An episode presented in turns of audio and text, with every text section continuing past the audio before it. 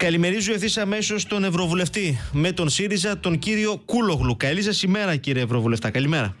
καλημέρα, καλημέρα. Σας ευχαριστώ που είστε μαζί μας.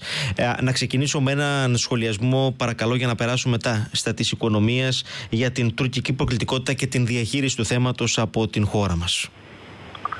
Και πώς τα ε, βλέπει η Ευρώπη όλα αυτά, το Ευρωκοινοβούλιο; Πού θέλετε να ξεκινήσουμε; Από την προκλητικότητα και από το Ευρωκοινοβούλιο για να πάμε μετά στην προσωπική σας άποψη παρακαλώ. Κοιτάξτε, η προκλητικότητα δεν έχει καθόλου συζητηθεί.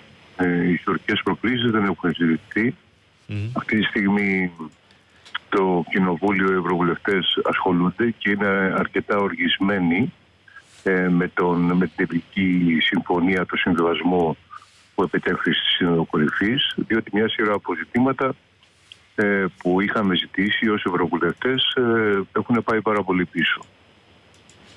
Αυτή τη στιγμή που μιλάμε δηλαδή, είναι πολύ, αυτή τη στιγμή που σας μιλάω, έχουμε συνεδρίαση στην Επιτροπή ε, του Ευρωκοινοβουλίου που ασχολείται ε, με την καταπολέμηση της διαφθορας στην οποία είμαι στο Προεδρείο μέλος αυτή τη στιγμή συνάντηση και συζητούμε ακριβώς ε, τι θα γίνει γιατί ε, ε μας έχουν πετάξει έξω. Στην πραγματικότητα ε, δεν, μια σειρά από πράγματα που είχαμε ζητήσει δεν έχουν γίνει. Η, ο σεβασμός του κράτους δικαίου από την Πολωνία και την Ουγγαρία βασικά για να μπορέσουν να αξιοποιήσουν τις επιχορηγήσεις δεν έχει προχωρήσει, δεν, mm-hmm. στην ουσία κουκουλώθηκε και το, τα ελληνοτουρκικά δεν έχουν συζητηθεί καθόλου. Σε αυτό έχει βασική ευθύνη ο Πρωθυπουργός. Διότι δεν τα έθεσε ε, στην. Ε, δεν τα έθεσε στη, στη Σύνοδο Κορυφής. Ε, δεν ξέρω, φοβάστε κάτι άλλο, ίσως ε, κάποιο θερμό επεισόδιο ή και μια γενικότερη σύραξη. Ε, μιλούσα πριν με τον καθηγητή, τον κύριο Εφαντή, ε, να είμαστε προετοιμασμένοι για όλα τα ενδεχόμενα. Ε, η ελληνική διπλωματία όμως ε, ειρηνικά να συνεχίζει το διάλογο, μου είπε. Και τα επόμενα 24 ώρα βεβαίως είναι κρίσιμα. Κοιτάξτε, αυτό που πρέπει να κάνει η, η ελληνική κυβέρνηση και η χώρα αυτή τη στιγμή είναι να κοιτάξει αφενός με να κινητοποιήσει όλες τις διεθνείς δυνάμεις, πράγμα το οποίο δεν έχει γίνει μέχρι Δεν έχουν ιδέα εδώ στο ευρωκοινοβουλιο για τα ελληνοτουρκικά, δεν είναι τέθη στη Σύνοδο Κορυφής, ενώ ήταν μια ευκαιρία να τεθεί. Και νομίζω ε, προβλέπονταν και, και το ρεπορτάζ έλεγε ότι θα τεθεί κάτι τέτοιο στην ε, Σύνοδο Κορυφής, αλλά. Καλά, το ρεπορτάζ έλεγε ότι ο κ. λέει ότι ο κ. Μητσοτάκης ότι πρωταγωνίστησε στη Σύνοδο, αλλά στην πραγματικότητα είχε μια φιλική συμμετοχή. Δεν έπαιξε κανένα ρόλο, όχι μόνο δεν έπαιξε ρόλο, δεν πήρε θέση στη διαμάχη μεταξύ των χωρών του Βορρά και του Νότου. Ε, στο, υπήρχε μια διαμάχη, υπήρχαν δηλώσεις εκ μέρους των πρωθυπουργών και των δύο πλευρών. Ε, η Ελλάδα δεν ξέρουμε ακόμα τι θέση είχε ακριβώς. Ήταν υπέρ του Βορρά, υπέρ του Νότου, δεν το γνωρίζουμε. Ε, λοιπόν, και τώρα από εκεί και πέρα, αυτό που νομίζω ότι ε, ισχύει ότι πρέπει να γίνει είναι αυτό που είπε ο Τσίπρας το, ε, το, ότι πρέπει να γίνει ότι αυτό που έγινε το 2018 όταν πήγε ε, το τουρκικό πλοίο να κάνει υποθαλάσσιες έρευνες εκεί εμποδίστηκε. Εμποδίστηκε από το ελληνικό πολεμικό λαθικό.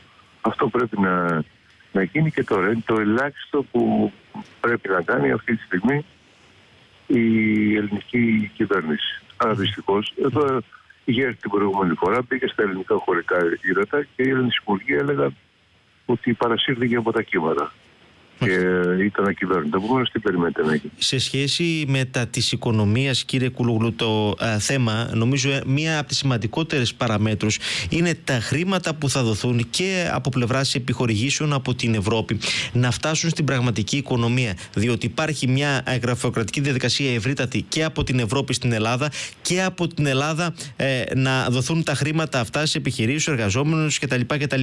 Δηλαδή, ε, πρέπει να ξεπεράσουμε αυτό το γραφειοκρατικό κοινωνικό σχέλος πρώτον και δεύτερον να φτάσει στους μικρομεσαίους ρευστότητα. Και εδώ είναι το μεγαλύτερο στοίχημα.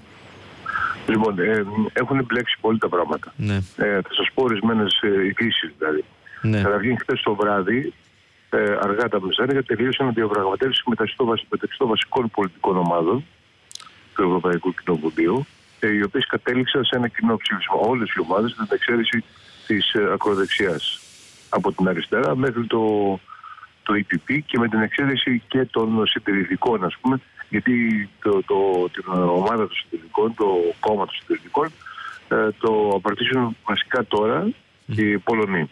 Εκτός λοιπόν από τους ακροδεξιού και τους συντηρητικούς, οι υπόλοιπες ομάδες, ε, μεταξύ των οποίων και το Ευρωπαϊκό Λαϊκό Κόμμα, κατέληξε σε μια συμφωνία, σε ένα κοινό ψήφισμα. Το ψήφισμα αυτό είναι πολύ επικριτικό για την τελική συμφωνία. Είναι πολύ επικριτικό mm-hmm. τόσο γιατί δεν γίνεται σεβασμός στο κράτος δικαίου, όσο όμως και γιατί περικόπτεται δραματικά το budget, το προπολογισμό ε, του, του, του, του, της Ευρωπαϊκής Ένωσης για το, από το 2021 έως το 2027. Στο ίδιο πλαίσιο ήταν και ο κ. Κίρτσος, ε, συγγνώμη σας διακόπτω χθες που μιλήσαμε, ευρωβουλευτής Νέας Δημοκρατίας. Γίνανε, γίνονται, γίνανε μια σειρά περικοπές για να βρεθούν τα χρήματα, ας πούμε. Γίνανε μια σειρά από περικοπές ε, σε, σε, σε τομείς τεχνολογίας, στο περιβάλλον, ναι. στην ε, ενίσχυση μικρομεσαίων επιχειρήσεων, στην νεολαία, ε, το, στο οποίο είμαστε κατηγορηματικά αντίθετοι. Επομένως, θα υπάρχει ο προπολογισμός αυτός ο οποίος συμφωνήθηκε στην Σύνοδο Κορυφής συνολικά δύο πράγματα. Το έκτακτο πακέτο για, τον, για την πανδημία και το προπολογισμό για το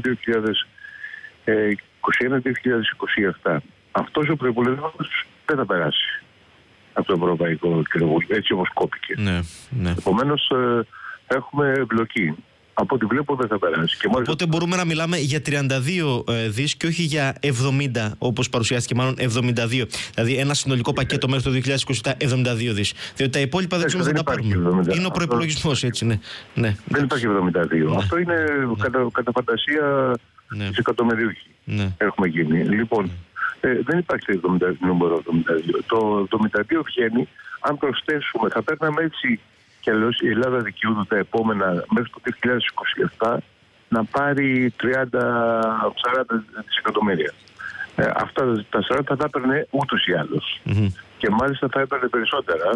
Αλλά τώρα, όπως σας λέω, έχουν γίνει περικοπές σε βασικά προγράμματα. Μάλιστα. Μάλιστα. Ε, λοιπόν, τώρα τι έχουν μείνει, έχουν, ε, έχουν γίνει τα 32 δις, το οποίο είναι φυσικά ένα πολύ μεγάλο ποσό.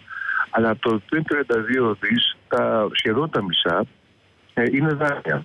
19 και μισό, μισό δις είναι, ε, είναι επιχορηγήσεις και τα υπόλοιπα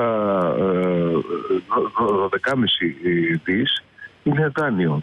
Τα δάνεια αυτά δεν μπορεί να τα πάρει η Ελλάδα να τα αξιοποιήσει ή αν τα αξιοποιήσει θα αυξηθεί πάρα πολύ το εξωτερικό της χρέος. Θα έχουμε πρόβλημα πάλι με το χρέος, άρα διτότητα, μνημόνια, δεν θα μπορούμε να δανειστούμε τις αγορές κτλ. Τι μένει λοιπόν, μένουν 19 ε, δις. Ε, ο μόνος που πιστεύει ότι πήρε 72 είναι ο κ. Μητσοτάκης και το κάνει φυσικά για λόγους εσωτερικής κατανάλωσης. Αυτά τα 19,5 δις ε, είναι, μπορώ να απαντήσω στο ερώτημά σας, τι πρέπει να γίνει και πώς πρέπει να αξιοποιήσουμε. Τι έκανε η Πορτογαλία, να σας δώσω ένα παράδειγμα. Η Πορτογαλία, που είναι αντίστοιχο μεγέθους και έχει αντίστοιχα προβλήματα με εμάς, είπε ότι θα αξιοποιήσουμε αυτά τα δισεκατομμύρια για να ξεφύγουμε από την τουριστική μονοκαλλιέργεια να επαναβιομηχανοποιήσουμε τη χώρα μας, γιατί και εκεί η βιομηχανία υπέστη συντηρητικό πλήγμα τις τελευταίες ε, δεκαετίες και το ποσό, και εκεί ξέρετε το ποσό δεν θα αναλάβει η κυβέρνηση, ε, θα αναλάβει ένα, μια, μια καινούργια τράπεζα, η Δημόσια Τράπεζα Επενδύσεων που ίδρυσαν για αυτό το σκοπό. Στην Ελλάδα τι έχει, στην Ελλάδα μιλάμε για 72 που δεν είναι και βεβαίως κάποιοι στην κυβέρνηση τρέχουν τα χέρια τους γιατί πιστεύουν ότι το κάνουν σκόιλ ελικίκου. Mm. Θα γίνει σκάνδαλο, θα γίνει δηλαδή αρπαγή. Ε, το οποίο νομίζω ότι τώρα δυσκολεύει πάρα πολύ, διότι ε, μπήκε αυτή η ρύθμιση για φρένο. Ε, τι σημαίνει αυτό, ότι μια χώρα μπορεί να λέει ότι εγώ δεν δέχομαι οποιαδήποτε χώρα έχει δικαίωμα βέτο για την ε, χρηματοδότηση μιας άλλης χώρας από αυτό το πακέτο. Σωστά. Ναι.